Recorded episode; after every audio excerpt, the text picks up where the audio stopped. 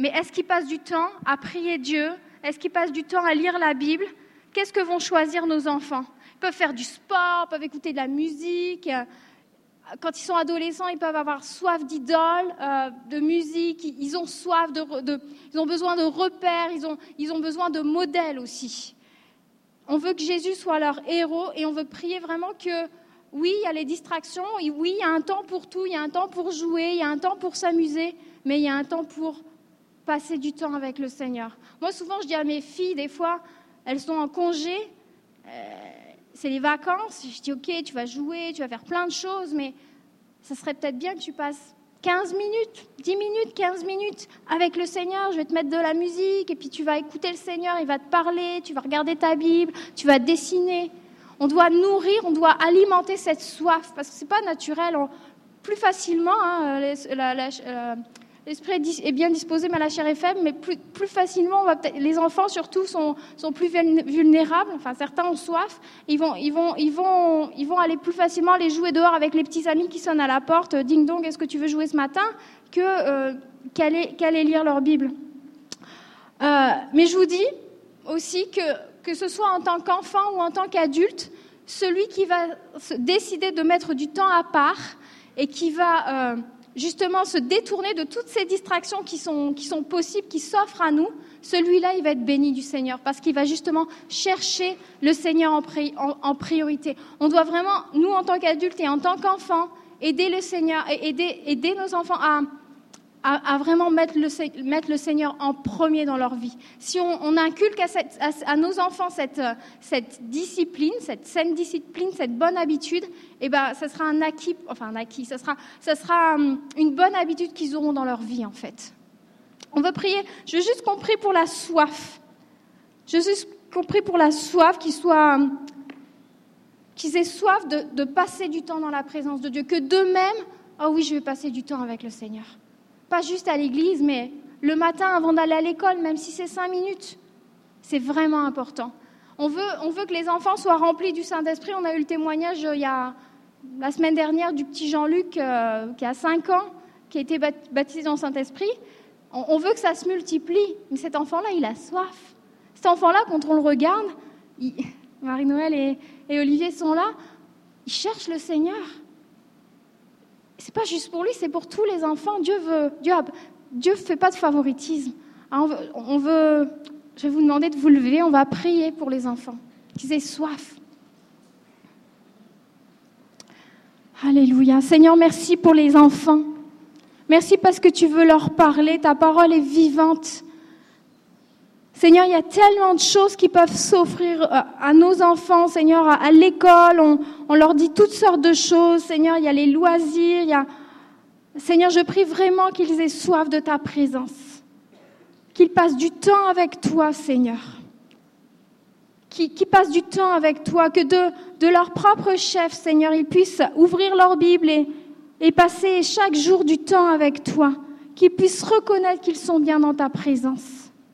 Seigneur, je prie euh, de bénir David ce matin. Je prie pour que ton onction soit sur lui, que tu l'inspires, ainsi que tous les moniteurs, et que, Seigneur, ça développe une soif. Je prie pour un dépôt de soif dans leur cœur, Seigneur. Qu'ils puissent te chercher. Seigneur, les, les enfants, c'est pas l'église de demain, c'est l'église d'aujourd'hui. C'est l'église d'aujourd'hui, Seigneur. Et on veut des enfants qui te sont consacrés, des enfants qui t'aiment, Seigneur.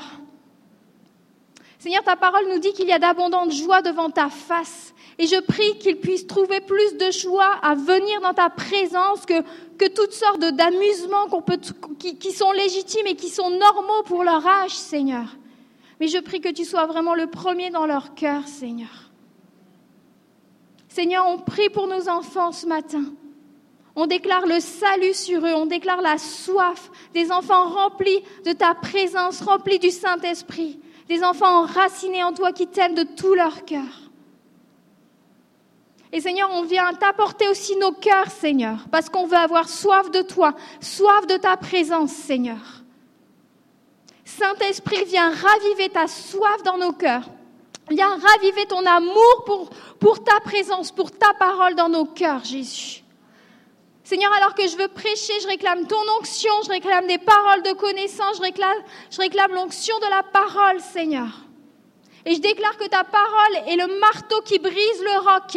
Et je déclare que ta parole maintenant est le marteau qui brise toute résistance. J'appelle, je, je, je, je déclare que toute pensée est amenée captive à l'obéissance de Christ. Et je déclare que ta parole brise les rocs dans les cœurs, brise toute résistance, brise tout mur que l'ennemi a pu dresser. Seigneur, merci parce que tu viens. Tu viens, Seigneur. Et tu touches les cœurs par ta parole ce matin. Au nom de Jésus.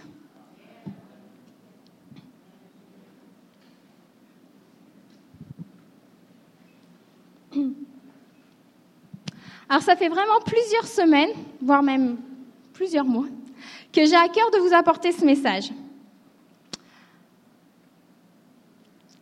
Vous allez, savoir rapidement de quoi je veux parler. Quelqu'un a dit que notre vie de prière, c'était comme notre oxygène et la lecture de la parole de Dieu, notre nourriture. Et pour être en bonne santé dans notre vie spirituelle, on a besoin de ces deux éléments. On a besoin de se tenir dans la présence de Dieu, d'une part, et d'autre part, de se nourrir de la parole, de se nourrir de la Bible. On doit être un peuple de la présence de Dieu qui recherche la présence de Dieu et un peuple de la parole. Et c'est sur ce fondement capital, celui de la parole, que je vais insister ce matin. Et alors que je préparais ce message, alors que j'étais dans un temps de prière, euh, que j'écoutais euh, le Seigneur, sa direction, tout ça par rapport à ce message, je crois que le Seigneur me disait que, son peuple, il faut que son peuple devienne amoureux de sa parole. Il faut que le peuple de Dieu revienne à la parole de Dieu. Parce que le peuple de Dieu sous-estime la puissance de la parole, ne se rend pas compte de l'impact de la parole de Dieu dans sa bouche, alors que c'est une parole qui est agissante, qui est vivante. Ce matin, est-ce que tu as besoin de revenir à la parole de Dieu? Et pourquoi tu as besoin de revenir à la parole de Dieu? Pourquoi tu as besoin de revenir à la parole de Dieu? Parce que tout d'abord, elle te donne la vie. Dans Deutéronome 8.3, il nous est dit que l'homme ne vivra pas de pain seulement, mais de toute parole que Dieu prononce. L'homme ne vivra pas de pain seulement, mais de toute parole que Dieu prononce. Et cette parole va être reprise par euh, Jésus dans le Nouveau Testament. Nous sommes un esprit dans un corps, doté d'une âme. Nous sommes corps, âme et esprit. Et de la même manière que nous nourrissons notre corps avec de la nourriture, nous avons besoin de nourrir notre esprit et notre âme de la parole de Dieu. Quand tu nourris ton corps avec de bons aliments, tu es en bonne santé. On apprend aux enfants qu'une bonne alimentation, euh, ça nous aide à avoir des muscles, des os, un cerveau en santé. Il y a un lien entre ce que nous mangeons et ce que nous sommes. Et si tu décides de ne plus te nourrir, de faire la grève de la faim, ta santé va en pâtir. On va devoir t'alimenter d'une autre façon euh, si on veut que tu restes en vie. Et il y a des gens, encore aujourd'hui malheureusement, au XXIe siècle, des gens, des enfants qui meurent de faim dans le monde, de faim physique. Et ça la même chose d'un point de vue spirituel. On a parlé tout à l'heure des, peuples non atteints, ce sont des gens qui sont affamés spirituellement. Et il y a un lien étroit entre ce que nous mangeons et ce que nous sommes.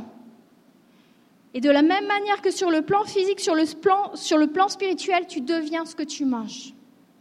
Si tu te nourris de la parole de Dieu, tu vas être en bonne santé spirituelle. Tu vas grandir, tu vas acquérir de la maturité, de la sagesse. La question que je te pose ce matin, de quoi te nourris-tu? De quoi tu nourris ton âme, de quoi tu nourris ton esprit. Le problème, c'est que des fois, nous faisons une grève de la faim spirituelle. Et obligatoirement, nous dépérissons. On a tous vu à la télé des, images d'enfants squelettiques en Somalie, en Afrique, en Érythrée, vraiment des, images horribles où on voit les, enfants qui ont la peau sur les os et qui sont sur le point de mourir. Eh bien, des fois, spirituellement, on ressemble à ça. Certaines personnes ressemblent à ça spirituellement parce qu'elles ne se nourrissent pas de la parole de Dieu. Elles attendent juste la ration hebdomadaire du dimanche matin, ce que je fais en ce moment, quand le pasteur prêche le message.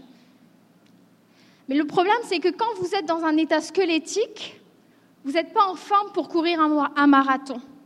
Mais la vie chrétienne, la vie, c'est un marathon, c'est une course. Est-ce que tu vas être capable de terminer la course? Tu vas être capable de terminer la course si tu prends des forces. Les forces, tu les puises dans la présence de Dieu et dans la parole, dans la Bible. La vie chrétienne, c'est simple, hein. c'est pas compliqué. Hein. Ce pas des grands secrets que je vous révèle ce matin, mais il faut les mettre en pratique. Quand tu lis la parole de Dieu, tu es fortifié, tu reçois la paix. Et la, parole de Dieu, elle te communique la vie dont tu as besoin. Le psalmiste, va dire au psaume 119, Jamais je n'oublierai tes exigences, car c'est par elles que tu me fais vivre. C'est par la parole de Dieu que tu me fais vivre. L'homme, ne vivra pas de, pain seulement. Et d'autres versions me disent, c'est par, c'est par la parole, c'est par tes exigences que tu me rends la vie, que tu me vivifies. La parole de Dieu va vivifier ton être intérieur. Pourquoi tu as besoin de revenir à la parole de Dieu? Parce qu'elle te fortifie, elle te donne des forces pour le jour de l'épreuve. Sans la parole de Dieu, je vous l'ai dit, dans ta vie, tu vas dépérir. Tu vas être un chrétien sans puissance. Tu vas être faible face aux tentations. Tu vas être faible face à l'ennemi. Et il y en a ici, vous négligez de lire la parole de Dieu. Vous aimez Jésus, vous venez à l'église, vous servez même le Seigneur, vous aimez vos enfants, vous les élevez du mieux que vous pouvez, mais vous négligez la parole de Dieu. C'est juste de la négligence. Vous n'avez pas le temps, parce que vous êtes occupé, vous travaillez toute la semaine, mais c'est une négligence qui vous coûte cher. et vous dépérissez parce que vous n'êtes pas suffisamment nourri. Au lieu d'être mature spirituellement, parce que le Seigneur vous aurait donné la, vous aurait enseigné au travers de la Bible, vous en êtes encore au lait. Vous manquez d'affermissement.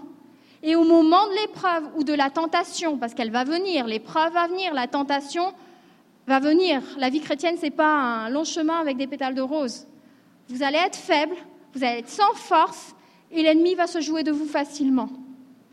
Et il y a des, chrétiens qui ont qui, sincèrement aimé le Seigneur, qui étaient convertis, qui étaient nés de nouveau, qui ont abandonné les chemins de Dieu, parce qu'au temps de l'épreuve, ils n'étaient pas affermis, parce qu'ils négligeaient leur vie de prière et la Bible. Et un dimanche par semaine, ça n'a pas suffi pour les faire tenir. C'est une négligence qui coûte cher. Et au lieu d'être solidement établis sur le roc, ancrés sur la parole, ben des fois on chancelle parce qu'on ne se nourrit pas. Pour être prêt dans les temps d'épreuve, tu as besoin de t'être nourri avant. C'est la parole de Dieu qui va te faire tenir dans les temps d'épreuve. Parce que tu vas t'appuyer sur des promesses, sur des paroles que Dieu t'a données. Tu vas pouvoir plus facilement résister à la tentation si tu t'es fortifié avant. Dans la présence de Dieu, dans la parole. Le psalmiste va dire, je serre ta parole dans mon cœur afin de ne pas pécher contre toi. Ma part, ô Éternel, je l'ai dit, c'est de garder tes paroles. Notre responsabilité, c'est de rester attaché à la parole de Dieu. Ça, c'est personnel, c'est individuel. Comment veux-tu combattre si tu n'as pas de force?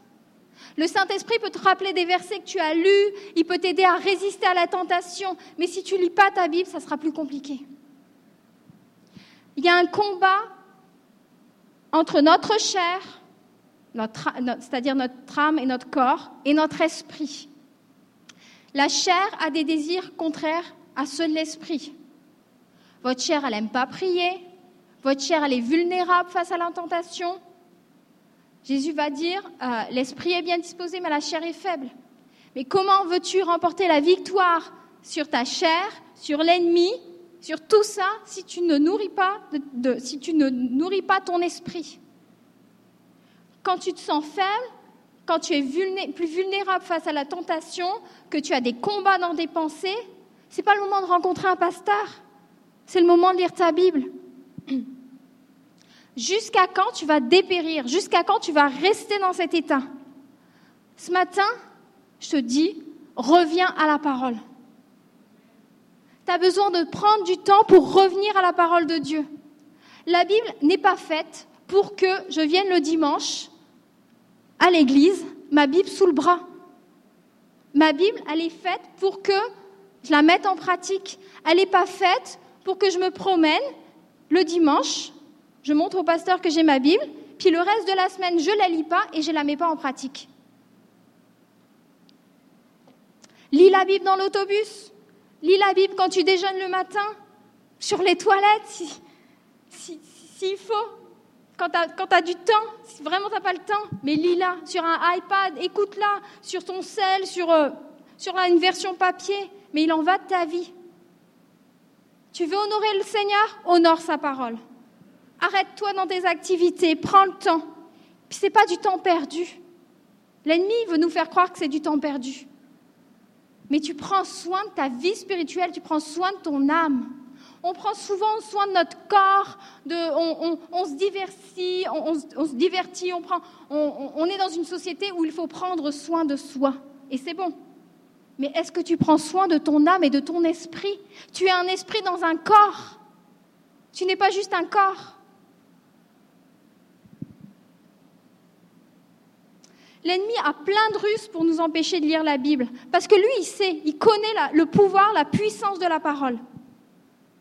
Pourquoi croyez-vous que pendant des siècles, l'ennemi a, travaillé fort pour que des gens n'aient pas accès à la Bible? On brûlait les Bibles au Moyen Âge, on persécutait ceux qui avaient des Bibles, ceux qui enseignaient la parole euh, en Europe. Il y a des gens qui ont versé leur sang pour qu'on ait la parole de Dieu aujourd'hui. Ce matin, on ne doit pas prier pour qu'on on traduise la Bible au Canada. On a la Bible. Il y a des gens qui ont payé pour ça. Parce que ces gens-là reconnaissaient la valeur de la parole. Et dans certaines régions, encore aujourd'hui, où on n'a pas accès à, la parole, les gens, ils se prêtent des portions de l'écriture. Des fois, ils, arrivent à avoir, je euh, je sais pas moi, le livre de Matthieu, et puis ils, se prêtent le, apprennent par cœur euh, pour l'emmagasiner, pour la mémoriser, et puis ensuite, ils passent le manuscrit à d'autres. C'est vrai? La Bible, c'est le livre le plus vendu au monde. C'est le best-seller qui a le pouvoir de changer des vies. C'est la parole éternelle de Dieu. Jésus a dit, le ciel et la terre passeront, mais mes paroles ne passeront point. Est-ce que tu peux dire comme le psalmiste, moi je fais mes délices de ta loi Si tu as perdu ta soif pour la parole de Dieu, tu es en danger. Tu es en danger. Demande au Seigneur de raviver ta soif de créer une nouvelle passion et il va répondre à ta prière. Ça, ça c'est automatique, il va répondre à ta prière. Si tu le cherches sérieusement, Seigneur, vraiment ranime cette soie dans mon cœur, si tu commences à, reprendre la lecture de la parole, il va, il va t'aider. Si tu veux honorer Dieu, honore le Seigneur, euh, honore sa parole dans ta vie. Pourquoi tu as besoin de revenir à la parole de Dieu? Parce qu'elle est la vérité. Jésus a dit, alors qu'il s'adressait à son Père dans Jean, Jean 17, 17, Ta parole est la vérité. La parole de Dieu nous révèle la vérité sur Dieu, sur nous-mêmes, sur les autres. Il y a beaucoup de gens qui croient des choses fausses sur Dieu parce qu'ils n'ont jamais lu la Bible. Mais la Bible déclare que l'Évangile, c'est la puissance de Dieu, c'est la puissance de Dieu pour le salut de quiconque croit. La Bible, ça a le pouvoir de changer des vies. On a, de nombreux témoignages de gens dans le monde qui, lorsqu'ils se sont mis à lire la Bible, leur vie a été complètement changée. Ils ont découvert qui était Dieu, ils ont, ils ont découvert qu'ils avaient besoin d'un sauveur, qu'ils avaient besoin de Jésus, ils ont découvert l'amour de Dieu. Et les gens peuvent rencontrer Dieu tout seuls, sans être à l'église, juste en lisant la Bible. Ils peuvent se convertir. Parce que ce livre, il ne ressemble à aucun autre livre. C'est un livre qui est vivant et au travers duquel Dieu parle. Dieu, répond à tes questions. Moi, je me souviens, je me suis convertie, euh, j'avais 18 ans et demi. Euh, mes parents n'étaient pas chrétiens, mais un jour, des gens m'ont offert une Bible. Puis j'ai été, très touchée d'ailleurs qu'on m'offre une Bible parce que je n'avais pas de Bible chez moi. Puis j'ai commencé à la lire. Puis je, me posais des questions. Et puis à chaque fois que j'ouvrais la Bible, Dieu me parlait. J'avais des réponses à des questions intérieures. Et puis je réalisais que Dieu me, connaissait. J'avais hâte de la lire. Puis un, jour, on m'a invité dans un lieu où on prêchait l'évangile. Puis j'ai donné ma vie à Jésus. Cette parole a le pouvoir de transformer des vies. Et puis des fois, nous, on, la néglige. On la néglige. Je vous encourage à offrir des Bibles, à donner des Bibles autour de vous. Même si les gens ne la lisent pas tout de suite, le jour où ils vont se mettre à la lire, Dieu va leur parler. Pourquoi tu as besoin de revenir à la parole de Dieu? Parce que la parole de, Dieu te révèle qui est Dieu. Si tu veux connaître Dieu, lis sa parole. Tu vas y découvrir son caractère, qui il est. Dieu va se révéler à toi. Lis tous les livres de la Bible, pas juste ceux que tu as envie de lire. Parce que dans chacun des 66 livres que, la Bible contient, tu vas y découvrir des facettes du caractère de Dieu. Si tu veux une révélation complète, lis la Bible complètement. Tu vas trouver des perles dans tous les livres. Dieu va te, révéler ses secrets au, tra au travers de sa parole. Le psalmiste, encore une fois, dit, il parle des merveilles de la loi de Dieu. Il y a des merveilles à aller chercher. Plus on étudie la parole, plus on découvre des trésors. Pourquoi as-tu besoin de revenir à la parole de Dieu? Parce qu'elle nourrit ta foi. La foi vient de ce qu'on entend, et ce qu'on entend vient de la parole de Dieu, nous est dit dans Romains. L'apôtre Paul va dire résister au diable avec une foi ferme. Tu veux avoir une foi ferme, inébranlable? Nourris-toi de la parole de Dieu. La foi vient de ce qu'on entend et ce qu'on entend vient de la parole de Dieu. Tu ne peux pas avoir une foi ferme, inébranlable, si, tu ne te nourris pas de la parole de Dieu. Ce n'est pas possible. Pourquoi as-tu besoin de revenir à la parole de Dieu? Parce qu'elle te permet de réussir ta vie et d'être heureux. Josué 1.8 nous dit que ce livre de la loi ne s'éloigne point de ta bouche. Médite-le jour et nuit pour agir fidèlement selon tout ce qui est écrit, car c'est alors que tu auras du succès dans tes entreprises, c'est alors que tu réussiras. Il est question ici de s'attacher à la parole de Dieu, de la méditer, de la déclarer, d'y obéir. Et c'est le gage d'une d'une vie réussie, de la réussite. Moi, je vous ai dit, je me suis convertie, j'avais 18 ans et demi, je connaissais rien de la Bible. Pas grand-chose, j'étais allée au catéchisme, j'avais fait ma communion, tout ça, mais j'avais jamais eu de Bible entre les mains. Et euh, mes parents ne connaissaient pas le Seigneur. Cela dit, j'avais eu, euh, j'ai eu la chance d'avoir les personnes qui m'ont, euh, amené au Seigneur ça, ça, a vraiment été un, père et une mère spirituelle pour moi. C'est très important. Très important d'avoir des pères et des mères spirituels dans l'Église. Je connaissais rien de la vie chrétienne, mais surtout je me suis mise à lire la Bible. Et c'est le Seigneur qui m'a enseigné, c'est le Seigneur qui m'a conduite pour que je réussisse ma vie, pour que je fasse les bons choix. Et quand on est jeune, on a beaucoup de choix devant nous. On a le choix des études, du travail, de la carrière, du mariage. C'est tout en même temps. Mais le Seigneur, il nous connaît. Il nous a créés. Il sait ce qui est bon pour nous. Si tu veux être heureux dans la vie, laisse le Seigneur t'instruire. Laisse-le te guider par la parole de Dieu. Le Seigneur va t'éviter les mauvais chemins. Il va te conseiller. Il va bien te conseiller. Et je peux vous témoigner personnellement que lorsqu'on euh, se laisse conduire par le Seigneur, on est heureux. Ce n'est pas, pas, juste des versets comme ça, ce n'est pas, pas, de la poésie. C'est vraiment, si tu fais confiance au Seigneur, si, si tu te laisses conduire par lui alors qu'il te parle par la parole, tu vas être heureux. Les gens dans le monde, ils, aspirent au bonheur, ils aspirent à être heureux, c'est légitime. Mais nous, on a, on a le guide pour être heureux. Est-ce qu'on utilise ce guide-là? Le meilleur conseiller, c'est le Seigneur, c'est sa parole. Un verset qui dit ce que tu as ordonné me ravit, c'est là que je trouve les bons conseils. C'est dans la parole de Dieu que tu vas trouver les bons conseils pour tous les domaines de ta vie, pour tous les choix, les, choix importants et les choix moins importants. On n'a pas besoin d'essayer 40 000 chemins qui mèneront nulle part pour les études, le travail, les fréquentations, toutes sortes de choses. Parce qu'avec le Seigneur, tu peux réussir du premier coup si tu te laisses conduire. Mais pour ça, il faut qu'il te parle, il faut que tu lises la Bible. La Bible va te donner de la sagesse. Le livre des Proverbes commence euh, ainsi, Proverbes de Salomon, fils de David, roi d'Israël. Les Proverbes ont pour but d'enseigner aux hommes la sagesse et de les former pour qu'ils comprennent les paroles prononcées avec intelligence et qu'ils apprennent à agir de façon réfléchie, juste, droite et correcte. Ces proverbes donneront aux gens sans expérience le bon sens et aux jeunes la connaissance et le jugement. On sait tous qu'on a besoin de sagesse. Si tu lis la parole de Dieu, tu vas acquérir de la sagesse, de la maturité, une sagesse qui vient de Dieu.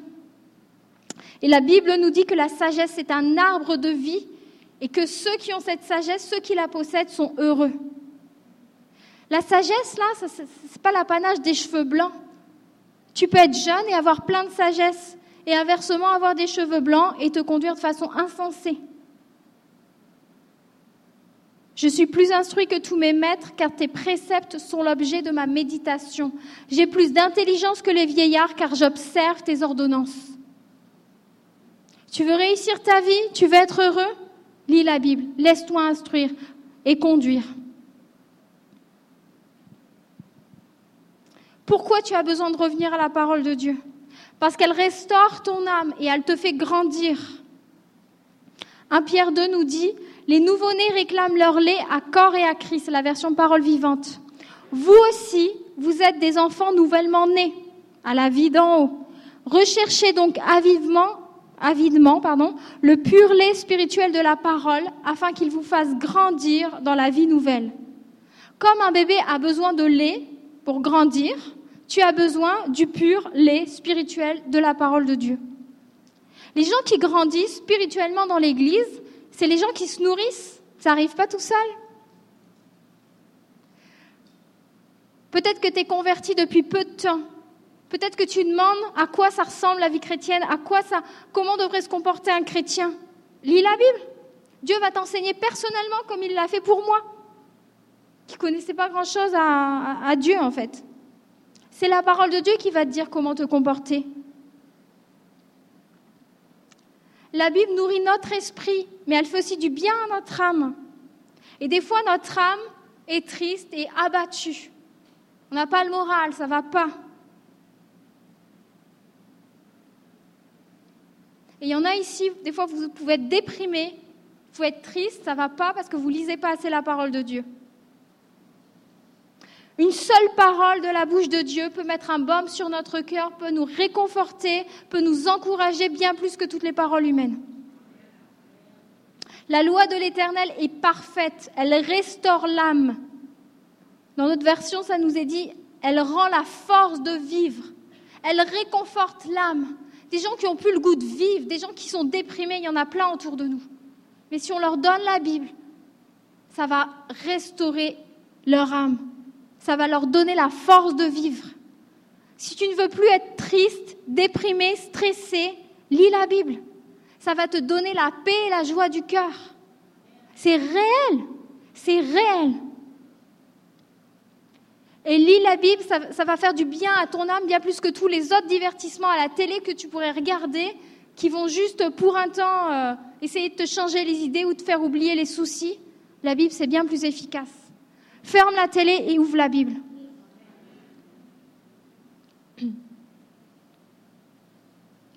Pourquoi tu as besoin de revenir à la parole de Dieu? Parce qu'elle te transforme. Dieu ne nous a pas laissé sa parole pour qu'on ait une connaissance intellectuelle de sa parole, même si c'est bon d'avoir des connaissances bibliques. Mais il nous a laissé la parole pour qu'on la vive, pour qu'elle change nos vies, pour qu'elle change nos cœurs. Et même si tu ne te rends pas compte, tu ouvres ta Bible, tu lis ta Bible. Ça produit quelque chose en toi. Il y a, une action surnaturelle du Saint-Esprit qui se fait. Ça, nourrit ton esprit. Il y a quelque chose de spirituel, de, de spirituel, de surnaturel qui prend place. Il y a quelque chose qui te transforme à l'intérieur parce que tu nourris ton esprit.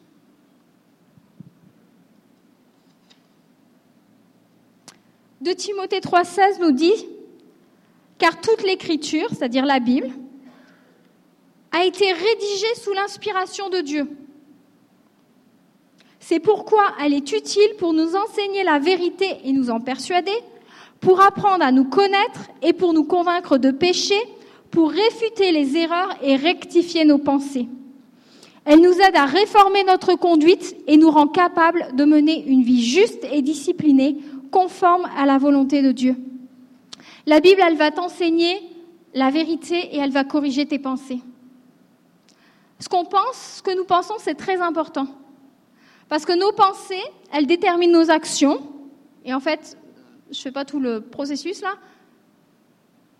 Mais nos pensées déterminent nos actions, nos habitudes et notre vie. Si tu penses de la bonne façon, tu vas agir de la bonne façon. De quoi tu nourris tes pensées? Si tu veux penser comme Dieu pense, lis son livre. Quand on se convertit, Dieu nous prend tel qu'on est, avec tous nos bagages. Mais il ne nous laisse pas dans cet état, il veut nous transformer de gloire en gloire. Il veut nous transformer de gloire en gloire à la ressemblance de Jésus. Ça, c'est une promesse qui est formidable. Mais pour ça, il faut coopérer. Il faut juste lire, il faut juste ouvrir ta Bible tous les jours. Notre éducation, nos études, la culture, la société dans laquelle on vit, la philosophie, les livres qu'on a lus, tout ça autour de nous, ça façonne nos pensées, nos façons de voir les choses. Et des fois, on pense des choses qui sont contraires à la parole de Dieu. Et la parole de Dieu va opérer ce qu'on appelle le renouvellement de l'intelligence. Elle va renouveler nos pensées. Elle va faire une œuvre de désintoxication en nous. Elle va détruire les mensonges qu'on a cru depuis notre enfance sur Dieu, sur nous-mêmes, sur les autres. Elle va détruire des forteresses de pensée que nous avons dans notre cœur. Et ça, c'est super important. Ce que tu penses là, c'est super important. Est-ce que tes pensées sont en accord, sont alignées avec la parole de Dieu? Ou est-ce que tu penses tout croche? La Bible va t'enseigner les lois du royaume de Dieu. Elle va te communiquer la, sagesse de Dieu. Puis les gens vont commencer à vous trouver changé parce que vous mettez à penser différemment selon le royaume de Dieu. Ne vous conformez pas au siècle présent, Romains 12, mais soyez transformés par le renouvellement de l'intelligence, afin que vous discerniez quelle est la volonté de Dieu, ce qui est bon, agréable et parfait. Et dans la version euh, parole vivante, ce, verset euh, est traduit comme ça, ne vous coulez pas simplement dans le moule de tout le monde, ne conformez pas votre vie aux principes qui régissent le siècle présent, ne copiez pas les modes et les habitudes du jour. C'est pas la société qui doit être notre modèle. Laissez-vous plutôt entièrement transformer par le renouvellement de votre mentalité, adopter une attitude intérieure différente, donner à vos pensées une nouvelle orientation, etc. C'est le Saint-Esprit et c'est la parole de Dieu qui vont opérer ce renouvellement de l'intelligence. Et la parole de Dieu va t'enseigner sur la mentalité du royaume, euh, qui est automatiquement contraire à celle du monde. Par exemple, dans le monde, les gens naturellement cherchent à s'élever en écrasant les autres. Ça, ça se voit, euh, ils font preuve d'orgueil. Puis ça, ça se voit au travail. Ça se voit dans les milieux politiques. Ça se voit dans le voisinage. On pense qu'en rabaissant les autres, on va s'élever soi-même. Ça, c'est la façon dont le monde fonctionne. Nous sommes dans le monde, mais Jésus a dit nous ne sommes pas du monde. Mais cette mentalité du monde, de la société, ça nous influence depuis qu'on est tout, petit. Et on a besoin justement de cette désintoxication. Elle va commencer à prendre place quand on se convertit. Ça se poursuit toute notre vie. Alors que dit la Bible sur le fait d'être élevé? Jésus a dit, quiconque s'élèvera sera abaissé, et quiconque s'abaissera sera élevé. C'est complètement le contraire de comment ça fonctionne dans le monde. Celui qui s'humilie devant les autres, Dieu va l'élever. C'est contraire à, ce qu'on voit dans le monde. Donc tu vas, en lisant la Bible, tu vas te mettre à penser selon le royaume de Dieu.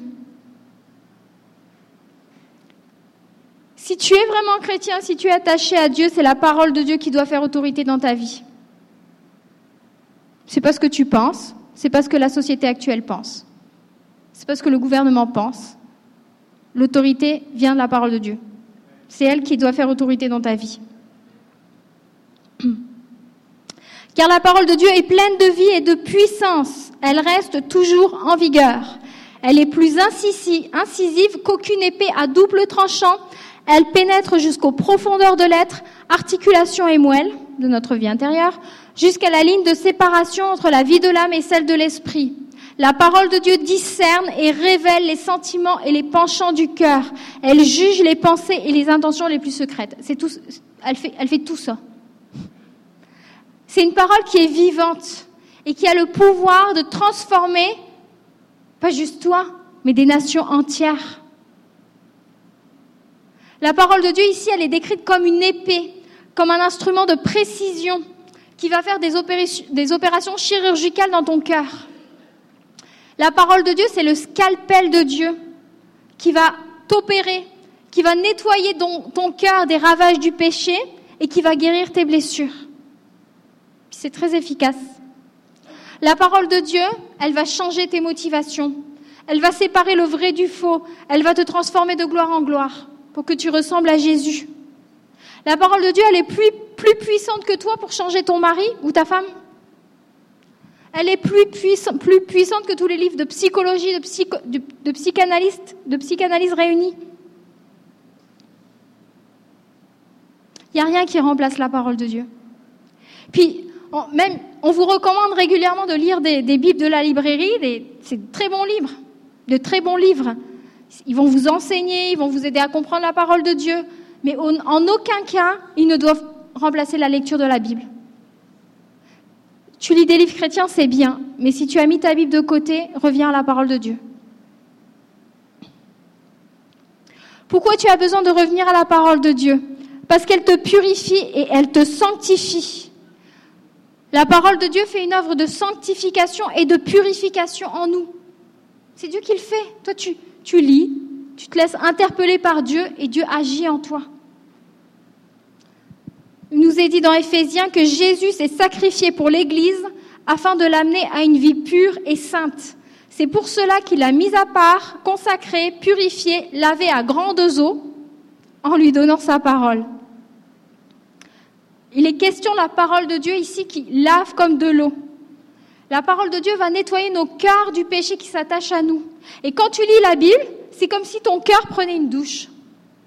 Est-ce que tu prends une douche souvent? Ou est-ce que ton cœur est sale? La parole de Dieu va te nettoyer des mentalités du monde. Pourquoi as-tu besoin de revenir à la parole de Dieu? Parce qu'elle est ton guide pour ta vie.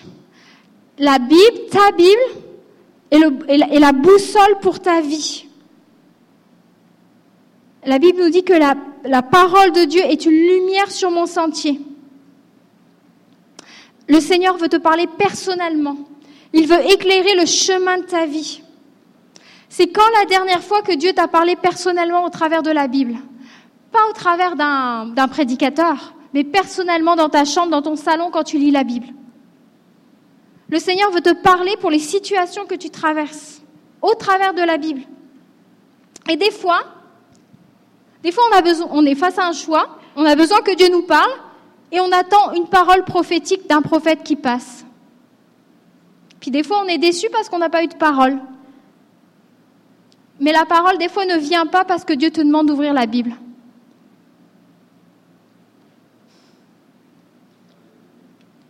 Dieu te demande d'ouvrir la Bible. Arrête d'attendre les prophètes qui passent.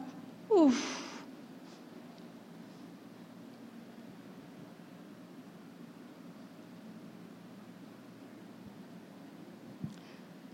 Après ma conversion, moi j'ai grandi dans un environnement où les paroles prophétiques étaient assez rares on, assez rare. On nous, enseignait avant toute chose que Dieu parlait par la Bible, même s'il y a des fois il y avait des, des, dons, des, des paroles prophétiques qui étaient, qui étaient apportées dans l'assemblée, mais c'était assez rare. Mais moi, on nous a enseigné, on nous a appris que Dieu parlait par la Bible.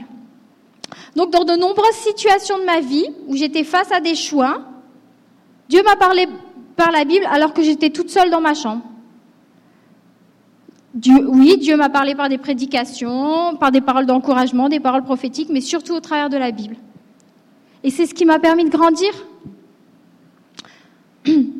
Des fois, vous allez lire la Bible et vous allez avoir des versets qui vont, euh, comme sortir de la page, qui vont particulièrement vous toucher. On parle euh, théologiquement de, paroles réma, des, paroles vraiment que tu lis ta Bible, j'ai l'impression que Dieu me parle. Oui, la parole est vivante, Dieu est, est vraiment en train de parler, tu, tu sens que ça, ça vient toucher ton cœur, parce que Dieu s'adresse à toi, personnellement. Et donc, des fois, Dieu va utiliser des versets spécifiques pour nous parler. Et moi, mon mari aussi, on l'a expérimenté à de multiples reprises au cours de notre vie. Un petit conseil avant d'ouvrir euh, avant d'ouvrir votre Bible, demandez à Dieu de vous parler. Seigneur, je vais lire ta parole. Je ne veux pas la lire religieusement. Je ne veux pas la lire parce qu'il faut que je... Seigneur, je veux la lire, mais parle-moi, parle à mon cœur. Et il va le faire. Je vais vous, juste vous donner euh, trois témoignages de personnels, parce que Dieu m'a dit de vous donner des témoignages. Des témoignages personnels où, où Dieu vraiment m'a parlé par la Bible dans des situations très importantes de ma vie. Dans trois décisions majeures de notre vie. Euh, D'abord pour le mariage. Le mariage, c'est important. Le mariage, c'est la, décision la plus importante après le salut. Le plus important dans ta vie, c'est est-ce que tu vas au ciel? Est-ce que tu, as donné ta vie à Jésus? Tout à l'heure, on a fait un appel au salut. Si tu, as pris cette décision, tu as pris la meilleure décision de ta vie. Et si tu n'es pas encore marié, ben, ça, ça va être la deuxième décision la plus importante de ta vie. Et moi, à 18 ans, là, donc, euh, bah, je voulais me marier, pas tout de suite, mais à l'âge de 20 ans, euh, j'ai eu des, des, sentiments pour un jeune homme dans mon église, mon mari actuel. Et euh, moi, je voulais, faire, je voulais faire la volonté de Dieu dans ma vie. Je voulais servir le Seigneur. Je n'avais pas connu de garçon avant, même avant, avant de me convertir. Dieu m'avait gardé. en tout cas, je j'avais connu personne. Et à fortiori, alors que j'ai donné ma, ma, vie au Seigneur, je voulais vraiment, je voulais vraiment faire la volonté de Dieu dans le domaine du mariage. Puis donc, à l'âge de 20 ans, j'ai commencé à avoir euh, des sentiments pour, euh, pour David. Et euh, il y a un moment, j'ai dit, mon Seigneur, il va falloir que tu me parles là, parce que je, trouve que les sentiments, ça commence à vraiment remplir beaucoup mon cœur. Et je ne voudrais pas entretenir dans mon cœur des sentiments que tu n'approuves pas. Seigneur, j'ai besoin que tu me parles, j'ai besoin que tu me dises si ce jeune homme, David, est-ce que est-ce que c'est la personne que tu as prévue pour moi Est-ce que tu es d'accord avec ces sentiments? Est-ce que ça va être mon futur mari? Parce que si c'est pas mon futur mari, Seigneur, alors je, vais euh, délaisser ces sentiments, je vais pas les entretenir, puis tu vas m'aider pour, pour les enlever. Parce que moi je veux faire ta volonté, parce que de toute façon si tu me dis non, c'est que tu as quelqu'un d'autre en, meilleur, en réserve de meilleur. Alors j'étais là dans ma chambre, puis j'ai demandé à Dieu de me parler, j'ai prié, je dis Seigneur, tu vois vraiment mon cœur, j'étais vraiment sincère devant Dieu. Je dis moi je veux pas me tromper, je veux pas flirter, je veux pas faire n'importe quoi, Seigneur de ma vie, c'est vraiment important. Moi j'ai ces sentiments, j'en ai parlé à personne, mais je veux que tu me parles Seigneur parce que toi tu sais si c'est la bonne personne ou pas. Puis j'ai ouvert ma Bible. J'étais à mon bureau, j'ai ouvert ma Bible, cette Bible-là. Je, crois que c'était celle-là. Puis j'ai ouvert ma Bible où était mon signet, dans ma, dans ma lecture suivie. Je dis Seigneur, il faut que tu me parles. Puis j'ai commencé à lire. Puis très rapidement, le Seigneur m'a parlé. Ce jour-là, et par la suite, euh, vraiment dans, dans, divers, différents textes. Je me souviens, à l'époque, j'avais pas de journal, alors je peux pas vous dire exactement les versets, mais j'ai quand même des souvenirs. Euh, il m'a parlé de la rencontre entre Isaac et Rebecca dans Genèse 24. Il m'a parlé de, euh, il me parlait au travers de Ruth et Boaz dans le livre de Ruth. Il m'a parlé à travers de plein de versets. Parce que pour moi, j'étais nouvelle convertie. Hein. J'avais, euh, j'avais à cette époque-là, j'avais 20 ans, donc j'avais deux ans de conversion. Euh, je voulais pas me tromper. Hein. Et, mais je disais, le Seigneur me parlait, il me semblait vraiment que Dieu, Dieu me parlait, mais plusieurs fois, je dis, Seigneur, je veux pas être incrédule, mais je veux, je veux vraiment que tu me parles. Parce que je veux être sûre et je je veux pas me tromper. Puis à chaque fois, tous les jours, parce que je prenais un temps avec le Seigneur tous les jours, le Seigneur, il me parlait. J'étais dans ma lecture suivie et, et puis il y avait toujours un verset qui me disait, oui, c'est la bonne personne. Oui. Puis à chaque fois, je revenais parce que je voulais vraiment être sûre. Puis le Seigneur me disait, puis par la suite, il y a eu d'autres choses. Il y a, un moment, il y a eu une parole prophétique. Il y a, une, personne aussi qui, a, vraiment déclaré quelque chose qui venait de la part de Dieu, comme quoi, oui, ça allait être vraiment mon mari. Mais, le plus, vraiment, ce qui m'a, ce qui a fait que, que je savais que David allait être mon mari, puis je l'ai su avant lui. Et eh ben c'est, euh, c'est, c'est vraiment la parole de Dieu. Et pour moi, ça a été vraiment une expérience de foi une expérience de foi que j'ai vécue. Oui, j'ai été bénie, après j'ai eu mon fiancé, tout ça, mais j'ai vu vraiment que Dieu me parlait. J'ai vu que quand Dieu disait quelque chose, il était fidèle pour accomplir une promesse. Et ça a été vraiment euh, une expérience que j'ai vécue avec le Seigneur. Seigneur m'avait dit dans toute cette période de vie, fais de l'éternel tes délices et il te donnera ce que ton cœur désire. Et dans cette période de ma vie, j'ai fait du Seigneur mes délices. Je l'ai cherché, je priais, j'allais évangéliser, je témoignais, euh, j'étais impliquée dans mon église, je lisais la Bible. Puis je, m'attendais à, ce que le Seigneur, me donne ce que mon cœur désirait. Puis des fois, je, veux être honnête avec vous, des fois la, je savais que David allait être mon mari. Puis des fois dans l'église, je le voyais parler à une autre fille, où je voyais rien venir. Je dis mais Seigneur là, je rentrée chez moi, j'étais toute déprimée.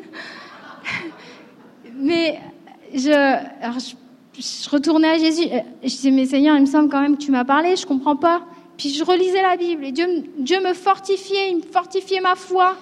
Et puis et puis euh, puis c'est ça, il me disait non non, je t'ai bien parlé, mon juste vivra par la foi. il y avait toujours un verset qui me disait non ça va s'accomplir. Tu as bien entendu, as bien, je t'ai bien parlé.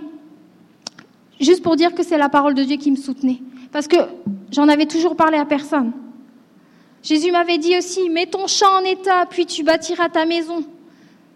Pour moi, ça voulait dire, laisse Dieu, laisse Dieu, euh, laisse le Seigneur te transformer, me transformer, continue à poursuivre Dieu, et ensuite, ce sera une autre période de ta vie. Ensuite, tu vas bâtir ta maison. Et entre nous, pour ceux qui sont célibataires, profitez du temps de célibat que vous avez pour laisser Dieu guérir vos blessures et mettre votre champ en état. Ça sera plus facile à construire votre maison par la suite. Dieu m'avait dit aussi, moi l'Éternel, je hâterai ces choses en leur temps. C'est un verset que un jour je lisais Ésaïe. Puis euh, dans Ésaïe 60, 22, moi l'Éternel, je hâterai ces choses en leur temps. Et juste avant, j'avais dit au Seigneur, ok Seigneur, ça fait plusieurs mois que j'attends là, mais ok, tu m'as parlé, tu m'as parlé, mais ça arrive quand le, que le prince charmant sonne à ma porte? Dieu m'a dit ça. Et je vous assure que je hâterai ces choses en leur temps. Ça c'est, euh, ça c'est comme, euh, on n'était pas du tout en relation, on, était euh, dans le même groupe de jeunesse, mais ça s'est comme précipité, ça s'est hâté en, quelques jours. Je veux dire on est allé à un moment un voyage, enfin un voyage, une sortie de jeunesse dans une autre église. Un groupe de jeunesse allait dans une autre église. Puis je vais épargner les détails, tout ça. Mais on est parti du samedi. Euh, on a on était dans un autobus et puis David est venu s'asseoir à côté de moi, on a parlé tout le long, tout ça, tout ça. Et enfin bref, on a passé le week-end ensemble à vraiment se parler de choses sérieuses. Puis moi, j'ai en tout cas, j'attendais. Et euh, du jeudi suivant, du jeudi suivant, il m'a demandé Est-ce que tu veux être la femme de ma vie? Est-ce que tu veux m'épouser? Puis moi, j'attendais ça. Puis vraiment, juste pour dire, pourrais vous expliquer les choses en long, en large, en travers, mais c'est pas le point ici. non, ils veulent les détails. J'irai lui demander les détails. Juste pour dire, c'est pas mon point. Je hâterai ces choses en son temps. Et ce que, ce que Dieu avait dit, vraiment, ça s'est euh, dénoué, ça s'est précipité, euh, vraiment euh, de manière inattendue. En tout cas, ça Dieu a fait vraiment ce qu'il avait dit. Deuxième témoignage, parce qu'il faut que j'avance. Notre départ de France, il y a 11 ans. on est originaire de la France. Il y a 11 ans, Dieu nous a dit de, quitter notre pays. Euh, ça, a, été une décision majeure pour nous puisqu'on avait toute notre famille en France et puis on avait, euh, on avait notre famille et puis nos, emplois. On était professeurs tous les deux. Et un jour, euh, on était dans, un, on était responsable d'une équipe d'évangélisation en Suisse. Et puis un pasteur nous a parlé, nous a dit oh mais vous avez un appel sur votre vie. Il faut que vous alliez vous former. Il faut que vous alliez, à l'école biblique. Alors quand il nous a parlé euh, oui, ça résonnait dans notre cœur. On sentait que Dieu nous parle, nous parlait. Des fois, des fois, les gens ils parlent et puis des fois ils parlent de la part de Dieu et puis tu sens que Dieu te parle. Mais euh, j'allais pas abandonner ma famille, mon pays, parce qu'il était question d'aller se former à l'étranger, ici au Québec. Et euh, tout, ce que j'avais, euh, juste parce que quelqu'un m'avait parlé. Il fallait quand même que Dieu me parle. Donc, ce qu'on a fait, en rentrant des vacances, on s'est mis en jeûne on s'est mis en jeûne et prière, et puis on a commencé à chercher le Seigneur. Seigneur, on va ouvrir la Bible. Si tu veux vraiment qu'on aille se former, que pour l'école biblique, tout ça, eh ben tu vas nous le dire, tu vas nous parler. Puis, et puis on était là, dans notre lecture suivie. Je me souviens, était là, dans, chacun d'un côté du lit, puis on était là, et puis, puis Dieu nous parlait, Dieu nous parlait. Ah, Dieu m'a dit ça, Dieu m'a dit ça. Puis, là, on avait un, carnet, alors on notait les versets. Puis Dieu a, Dieu nous a dit, euh, nous a confirmé qu'il fallait, euh, qu'il fallait quitter notre pays, nous a donné toutes sortes de, de, de, versets. Euh, je me souviens une fois, je sais plus si c'était David ou moi, Dieu nous avait donné ce verset dans, Vous ne partirez pas les mains vides. Et puis, et puis c'est vrai, on n'est pas parti de France les mains vides, parce que tous les étudiants de l'école biblique, en général, quand ils viennent, ils ont une ou deux valises parce qu'ils euh, n'ont pas de sous et puis euh, ils ont une ou deux valises. Parce que c'est cher, tout ça, d'apporter. Tu peux pas apporter tes affaires. Mais nous, on a, pas une ou deux valises qu'on a eu. On a eu le privilège de d'emporter euh, pas nos meubles, mais beaucoup, beaucoup de choses quand même dans un container qui avait été mis à notre disposition. je, ne dis pas les, circonstances là, mais ce que Dieu avait dit, vous ne partirez pas les mains vides. Oui, on a eu un container où on a mis toutes nos affaires. Et puis, euh, et puis quand on est arrivé ici, les, oui, les, autres étudiants, ils avaient juste deux valises, mais nous, on, a, on avait notre déco. Je me souviens, j'avais, j'avais ramené mon sapin de Noël, j'avais ma vaisselle, ma, tous des, tous des trucs que tu te sens un peu, un peu chez toi, même si tu es dans un, un pays étranger. Et vraiment, euh, on, on, est, on est, euh, on, on, a eu, euh, on a eu à cette période-là plusieurs prédications sur Abraham, quitte ton pays, tout ça. C'est vrai mais il fallait que Dieu nous parle personnellement et individuellement. Et Dieu a parlé à David et Dieu m'a parlé à moi. Puis après, on a, oui, on a obéi, Dieu nous a parlé, on a obéi, et puis on a, vous connaissez la suite. Troisième témoignage. Euh, en 2012, on a eu un nouveau tournant dans notre vie. Euh, on était en transition euh, pastorale. Et puis on a reçu une proposition de France, d'un ami pasteur, pour rentrer en France. Puis c'était la première fois qu'on nous faisait une proposition comme ça. Puis ça semblait vraiment être intéressant, c'était très tentant, parce que vous comprenez que euh, notre famille est en France. Mais on voulait faire la volonté de Dieu pour notre vie. Alors qu'est-ce qu'on a fait encore? On s'est mis, on s'est mis en prière, on a demandé au Seigneur de nous parler, à chacun par sa parole. On a demandé, Seigneur, est-ce que tu veux qu'on rentre en France ou est-ce que tu veux qu'on reste au Québec? C'est quand même une décision majeure, ça, change un peu des petites choses dans ta vie. Donc, on a prié. Et puis, euh, moi, je me souviens, pareil, toujours dans ma lecture suivie, euh, j'étais dans le livre de Daniel, puis là, j'ai vraiment retrouvé le verset. Euh, j'étais dans Daniel 8, 2. Et voici le verset. il y a eu d'autres choses, mais vraiment l'un des versets qui m'a convaincu. Je savais que Dieu m'avait parlé. Euh, c'est Daniel qui dit, je regardais et je me voyais dans la cité fortifiée de Suse, dans la province d'Elam, et dans ma vision, je me tenais près du fleuve Oulaï. Vous allez me dire, comment ça qu'elle a pris sa décision de rester au Québec avec ce verset-là? Je me voyais dans la cité fortifiée de Suse, dans la province d'Elam, et dans ma vision, je me tenais près du fleuve Oulaï quand vous prenez la, je pense que c'était la version Summer, quand vous prenez les petites notes de bas de page, Suse, ça nous est dit que c'est la capitale de la province. Moi, le mot capitale, déjà, ça sonne Québec. La province, c'est la belle province. Le fleuve Oulai, c'est euh, une rivière intermédiaire entre deux grands fleuves. Puis, euh, moi, j'ai fait des cours de géographie. Les grands fleuves, ça me parle. Pour moi, le grand fleuve, c'est le Saint-Laurent. Ça, il y a juste Dieu qui le sait. Euh, bref, ça a été une parole réma pour ma vie parce que Daniel était dans la capitale de la province, non loin d'un grand fleuve. Moi, ça voulait dire Sylvie est dans la capitale de la belle province, non loin du grand fleuve qu'est le Saint-Laurent. J'avais ma réponse. Ça, c'est la façon dont Dieu m'a parlé, mais à travers de la Bible. Il y a eu d'autres choses aussi, mais mon point, c'est ça aujourd'hui.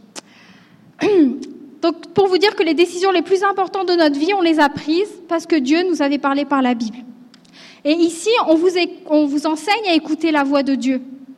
Euh, on peut entendre le Saint-Esprit, c'est quelque chose qu'on a découvert dans notre vie chrétienne, on peut entendre le Saint-Esprit parler à notre cœur directement. Et moi, personnellement, c'est quelque chose que je fais dans mes temps de prière. J'ai un journal, je prie, dis, je pose des questions, Seigneur, Seigneur, qu'est-ce que tu veux me dire? Mais c'est un apprentissage. Puis, euh, j'entends assez bien la, voix de Dieu quand il me parle, mais des fois je me trompe aussi. Des fois je suis moins euh, sensible à ce qu'il me dit parce que je suis fatiguée, parce que j'ai toutes sortes d'émotions. Oui, on écoute la voix de Dieu, on écoute le Saint-Esprit dans nos temps de prière, mais on lit aussi la parole. On demande au Seigneur de nous parler au travers d'elle. Et euh, c'est les deux en fait. Ça ne doit pas remplacer la parole de Dieu. Oh, mais maintenant je fais, plus, je fais juste que du soaking.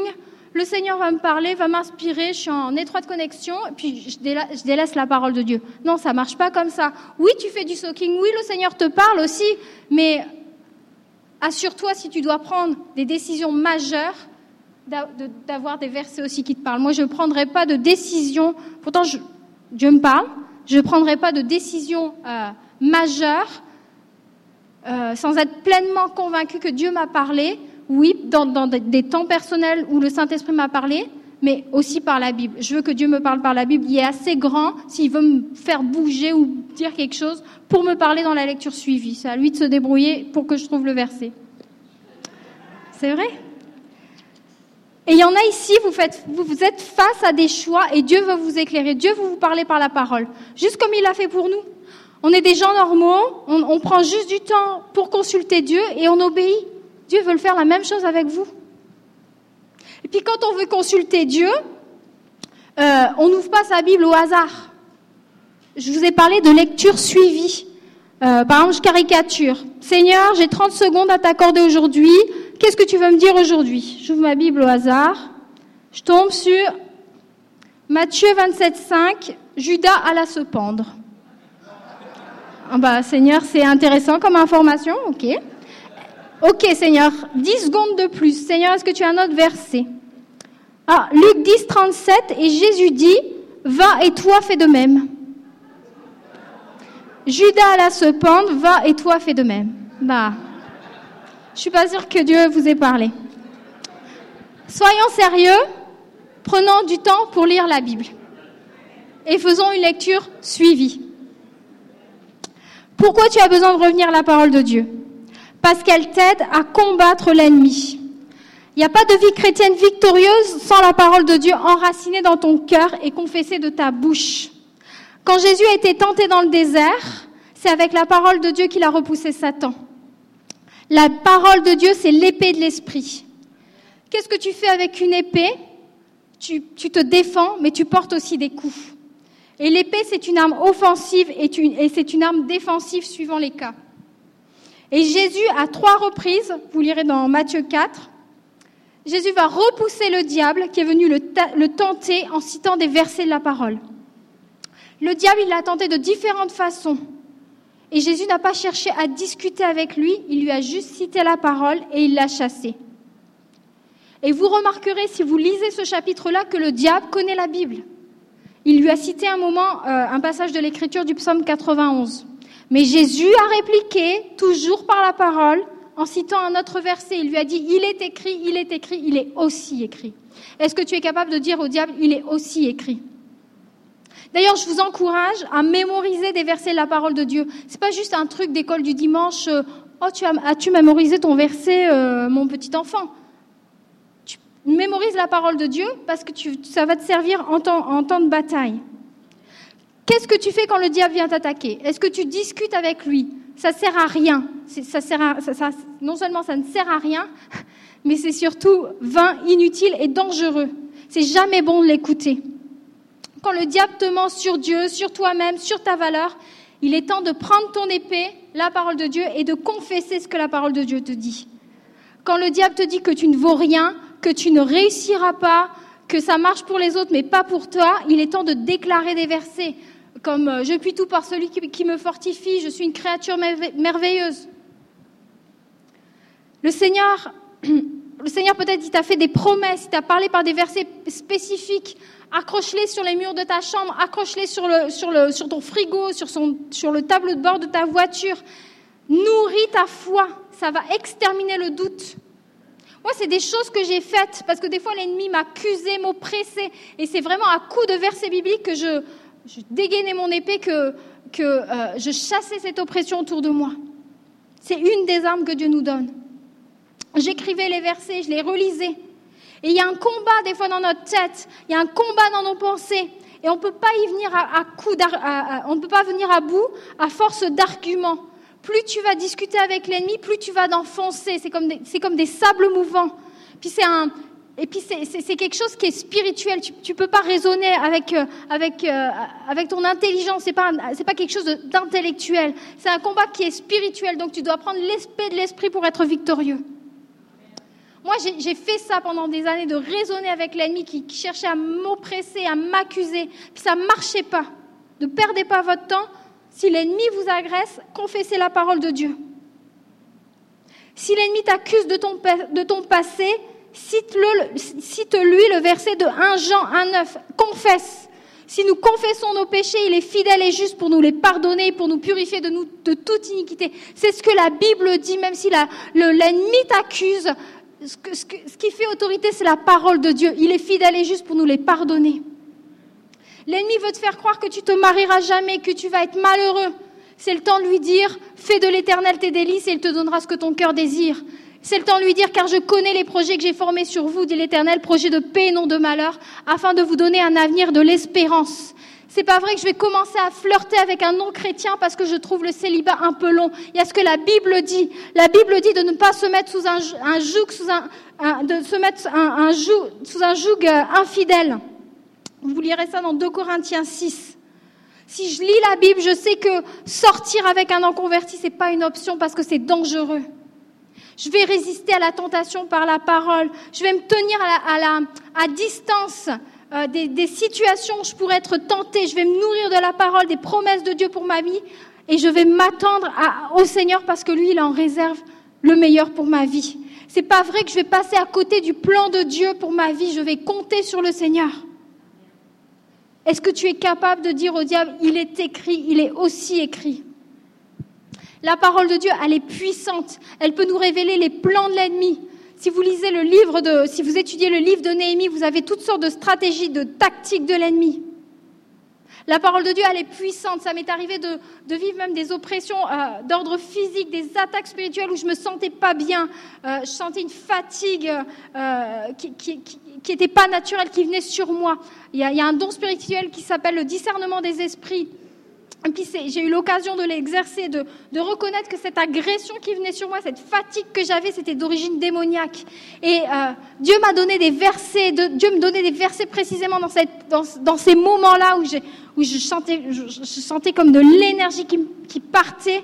Euh, puis je, prenais ma Bible et puis je commençais à déclarer des versets conduit par le Saint-Esprit, pas n'importe quel verset, mais parce que le Saint-Esprit me, rappelait des versets, je commençais à les déclarer, et puis euh, ça commençait à se dégager. La parole de Dieu, c'est une arme puissante. Tu combats avec l'épée de l'Esprit. Lorsque tu déclares la parole de Dieu, tu changes l'atmosphère spirituelle autour de toi. Et c'est pas juste valable dans l'église, c'est valable aussi dans ta maison.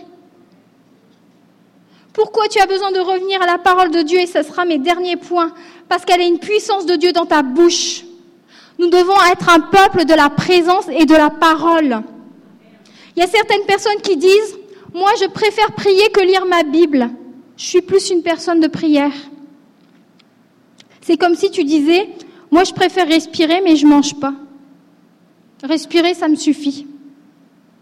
J'ai déjà dit qu'il fallait se nourrir de la parole de Dieu mais bien plus dans ta vie de prière. Ta vie de prière va être enrichie par la parole de Dieu.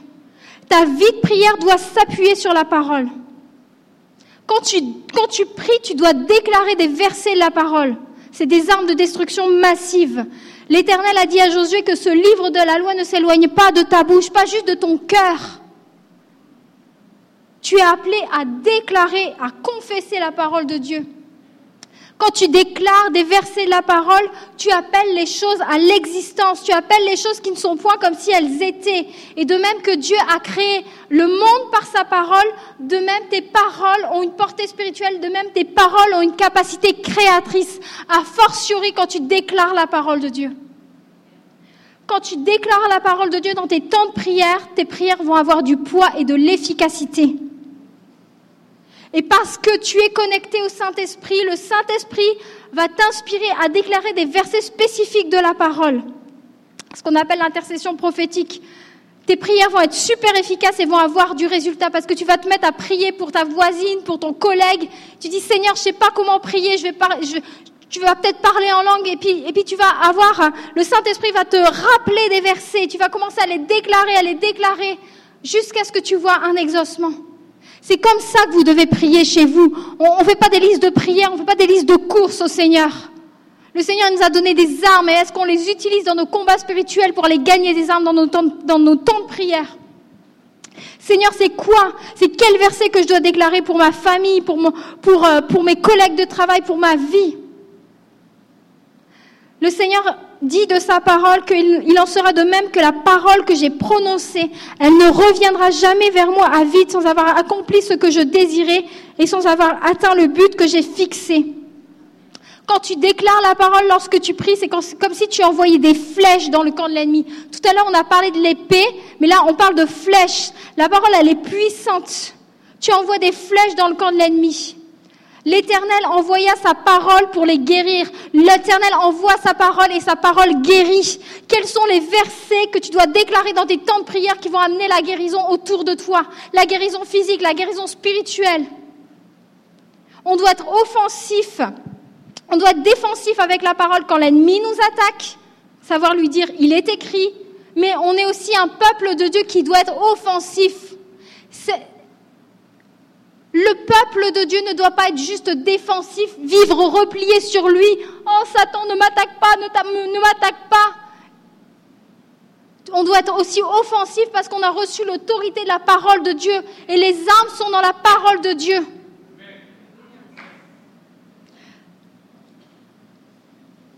Tu as reçu une pleine autorité en Jésus tu dois étendre le royaume de Dieu en déclarant sa parole.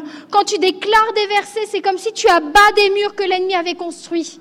Alors oui, le mur est peut-être épais, le, mur est peut-être haut et ça va peut-être prendre du temps pour abattre ces, murs, pour abattre ces forteresses. Mais la parole de Dieu, je l'ai dit tout à l'heure, est un marteau qui brise le roc, qui va abattre les murs. Et si tu veux des percées dans ta vie de prière, déclare, déclare, déclare. Et le mur va s'effondrer. Le mur va s'effondrer. Dernier point, on doit être un peuple de ah un peuple de l'esprit et de la parole. Est-ce que je m'arrêterai là?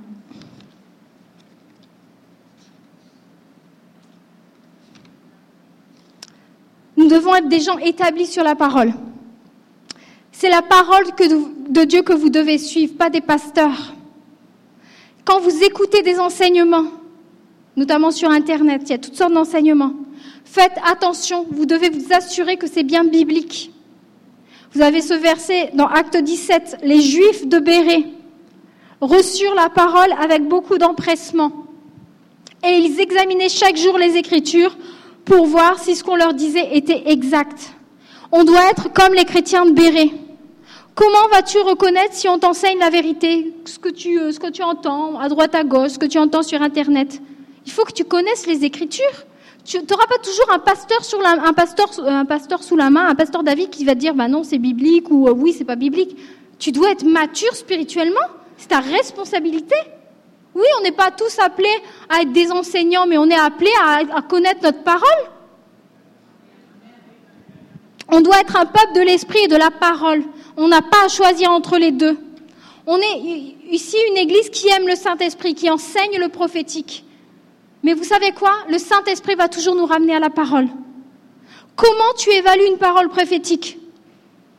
Bah, Tu veux savoir si elle est biblique. Mais comment tu vas évaluer cette parole si tu ne connais pas la Bible? Ça, c'est un point. Un autre point. Tu veux développer le prophétique dans ta vie? Tu aspires à prophétiser À prophétiser davantage, comme certaines personnes, certains prophètes que tu as vus passer au milieu de nous? Prophétiser, c'est dire une parole de la part de Dieu. C'est dire une parole de, la part de Dieu à quelqu'un. C'est écouter ce que Dieu dit et ensuite délivrer le contenu. Tu veux dire des paroles de, Dieu, de la part de Dieu? Commence par honorer la parole de Dieu dans ta vie. Lis la Bible. Et plus tu vas connaître la parole, plus tu vas être prophétique. Et plus les paroles qui vont sortir de ta bouche vont être des paroles puissantes que le Saint-Esprit va mettre en toi, que le Saint-Esprit va t'inspirer et qui vont communiquer la vie autour de toi. Le Saint-Esprit va pouvoir te rappeler des versets que tu connais et tu vas pouvoir les prophétiser autour de toi dans la vie des gens et ça sera une source d'encouragement, une source d'exhortation. La parole de Dieu, elle doit être vivante en nous, elle doit habiter en nous, on doit l'emmagasiner pour qu'elle puisse sortir au moment opportun. Quand tu vas témoigner à ton voisin, par exemple, à ton collègue de travail, quand tu vas avoir une parole d'encouragement. Le Seigneur l'Éternel m'a donné une langue exercée pour que je sache soutenir par la parole celui qui est abattu. Quels sont les versets que tu dois prophétiser autour de toi pour soutenir celui qui est abattu? Si nous sommes un peuple de l'esprit et de la parole, nous allons être un endroit, un peuple puissant. Il y a des endroits où c'est des endroits, il y a des églises où c'est seulement la parole qui compte. Et on néglige totalement la vie de l'esprit. Et des fois, on assassine des gens à coups de versets, sans amour, sans révélation. On prend des versets hors de, de leur contexte. Parce que la lettre tue, mais l'esprit vivifie. Et il y a d'autres endroits où on veut la vie de l'esprit, mais on néglige la parole. Et des fois, ça devient du n'importe quoi parce qu'on n'est pas établi sur la parole, parce qu'on n'est pas capable de dire il est écrit. Et on dit on fait des choses contraires à la parole. Mais le Saint-Esprit et la parole ne se contredisent jamais. On veut être un, peuple de l'Esprit et de la parole. On veut être enraciné dans la parole et conduit et inspiré par le Saint-Esprit. On va être fondé sur la parole et recevoir aussi des révélations. Et cette semaine, alors que je, me préparais, j'ai trouvé cette euh, prophétie, cette parole prophétique de Smith Wilgersforth, qui est un revivaliste du début 20e. Peu avant sa mort, peut-être les semaines avant sa mort, c'était un homme de réveil que Dieu a utilisé. Il a prophétisé ainsi sur, c'est un anglais, il a prophétisé sur la Grande-Bretagne. Il a dit, euh, il, a, prophétisé sur l'Église de Grande-Bretagne, il a, il a dit ce qui, ce qui allait se passer pendant plusieurs décennies, et après il a dit, quand on associera la parole et l'esprit, il se produira le plus grand mouvement de l'esprit que la nation, parler de la Grande-Bretagne, et même le monde n'a jamais vu. Cela marquera le début d'un réveil qui éclipsera tout ce qu'on a pu voir sur ces terres, même le réveil de l'époque de Wesley et celui du Pays de Galles. Il fait référence à des gros réveils majeurs avec des, multitudes de conversions, des guérisons. Mais le, réveil de la, fin des temps, le, réveil dont on parle, qui va prendre place, être un réveil de la parole et de l'esprit. On a besoin de revenir à la parole et d'être rempli de l'esprit. On a besoin de prendre tout l'équipement que Dieu nous donne, la puissance de la parole et la puissance du Saint-Esprit. on ne doit pas choisir entre les deux, on a besoin des deux, parce que sinon il va te manquer quelque chose. Alors je vous encourage à lire la Bible. Je pense que vous avez compris. J'espère, je vais recommencer. À avoir, je pas fini, à avoir une lecture suivie, juste quelques secondes. À avoir une lecture suivie on a des livres très différents dans la parole, mais je vous encourage à, les lire, euh, autant les livres de l'Ancien Testament et ceux du Nouveau Testament. Quand vous commencez un livre, vous le terminez. Parce qu'il y a une cohésion dans chaque livre. Si vous n'avez jamais lu la Bible, commencez par les psaumes, par les évangiles. Prenez une version de Bible que vous comprenez. Utilisez des versions de Bible différentes. Investissez dans votre vie spirituelle.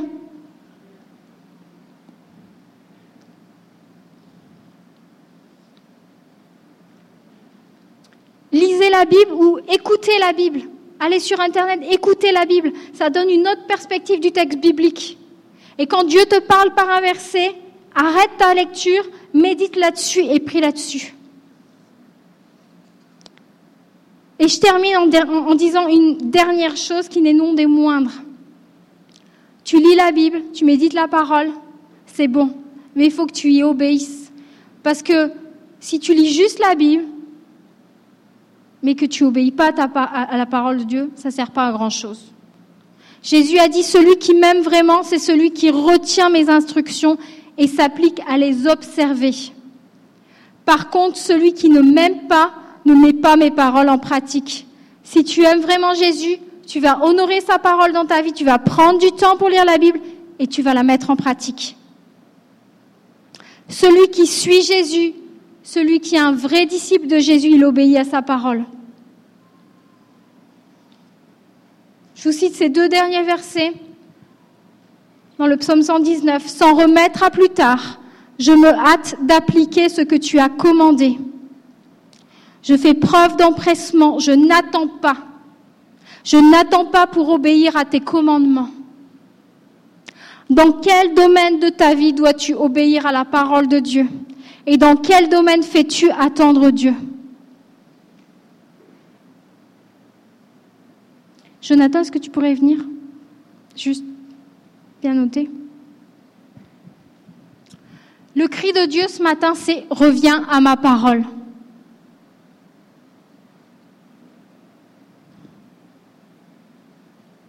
Si vous avez délaissé la parole de Dieu, demandez pardon à Dieu ce matin. Revenez à la parole, prenez un engagement ce matin. Je peux vous l'avoir expliqué en long et en large, en travers. J'ai essayé de faire du mieux que je pouvais. Je sais que le Saint-Esprit vous a parlé. Mais si demain, vous ne prenez pas de décision pour lire la Bible, j'ai sorti ma, vieille Bible euh, avec laquelle je me suis convertie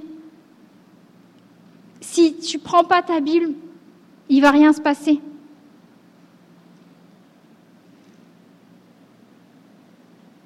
Demande au Seigneur de ranimer ton amour pour sa parole.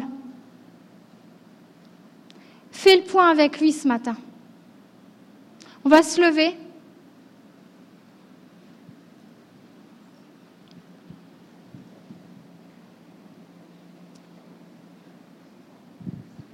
Et prends un engagement ce matin. Prends un engagement. Seigneur, je veux revenir à ta parole, je veux la lire. Je te demande pardon parce que je l'ai délaissée. Je te demande pardon parce que j'avais euh, pas mesuré l'importance, j'avais pas mesuré l'impact que ça pouvait faire dans ma vie.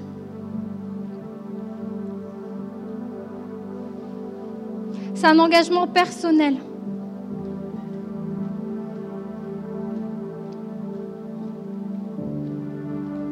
Ensuite, je vais prier, mais je veux que vous-même, vous parliez à Dieu.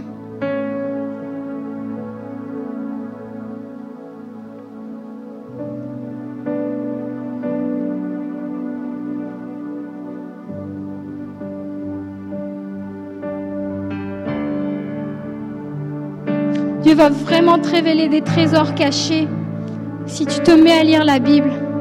Dieu va te parler personnellement. Ce ne sera pas plus juste les témoignages de Sylvie Terry, ce sera tes témoignages. Parce que tu auras quelque chose à dire, parce que Dieu t'aura parlé quand tu auras pris du temps pour lire la Bible. Tu vas plus être faible si tu lis la Bible.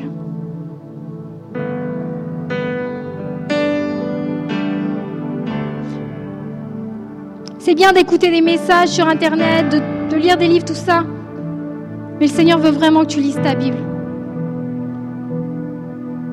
tu vas passer à un autre niveau de vie chrétienne. C'est tout simple.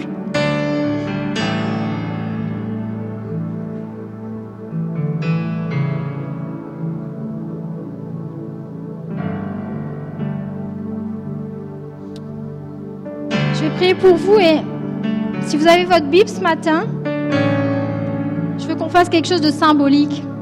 Je veux qu'on mette la parole de Dieu sur notre cœur. Puis si vous n'avez pas votre Bible, soyez pas euh, gênés. Mettez votre main euh, sur votre cœur. Parce que je, sais que des fois on peut venir avec sa Bible et puis c'est juste en décoration. La parole de Dieu nous dit, je sers ta parole dans mon cœur. Et on veut, on veut que cette parole-là soit sur notre cœur. Parce que vraiment, cette parole-là a le pouvoir de sauver nos âmes.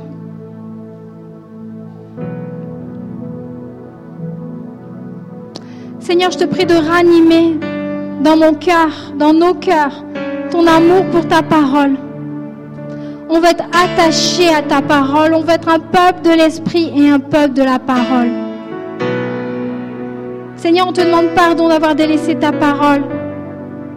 Seigneur, je te prie de ranimer dans nos cœurs le premier amour pour ta présence et pour ta parole.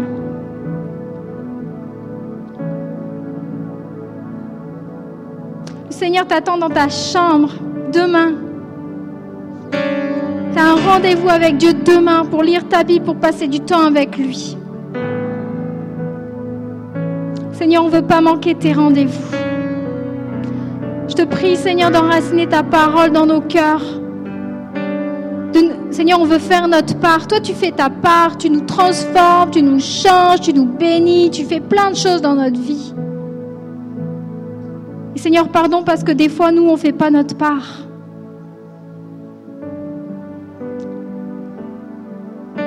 Pardon pour toutes les fausses excuses qu'on te dit, Seigneur. Des fois, parce qu'on n'a pas le temps, parce qu'on est occupé, parce que... Seigneur, on veut que tu sois vraiment prioritaire dans nos cœurs. Et merci, Seigneur, pour ta parole qui a le pouvoir de transformer nos vies, des vies. Seigneur, je prie vraiment que ta parole soit dans nos cœurs et dans nos bouches. Que Seigneur, qu'on soit tellement rempli de ta parole que la vie jaillit, que la vie jaillit autour de nous, qu'on soit tellement transformé par ta parole que, que les gens autour de nous soient interpellés. Seigneur, vraiment, on veut être un peuple de l'esprit de la parole. On veut prendre les armes, toutes les armes que tu as mises à notre disposition. Être un peuple fort et puissant parce que tu vis en nous par ta parole et par ton esprit. Alors merci Seigneur de, de nous rappeler à l'ordre. Merci parce que c'est salutaire pour nos âmes. Et Seigneur, je te prie chacun en particulier de nous aider cette semaine, dans les temps à venir, dans, tout au long de notre vie, à toujours garder ta parole dans nos cœurs. Seigneur, on t'aime, on t'aime et on, aime ta parole. On la garde, on la met en pratique. Parce que c'est la puissance de Dieu, c'est celle qui a le pouvoir de changer nos âmes, de sauver nos âmes. On te bénit, Seigneur, parce qu'on est dans un pays où on a ta parole, où on n'est pas persécuté. Alors Seigneur, on veut la chérir, ta parole. Seigneur, on te bénit et on te prie de continuer ton œuvre en nous, Jésus. Amen. Alors, bonne lecture de la Bible cette semaine. Soyez bénis.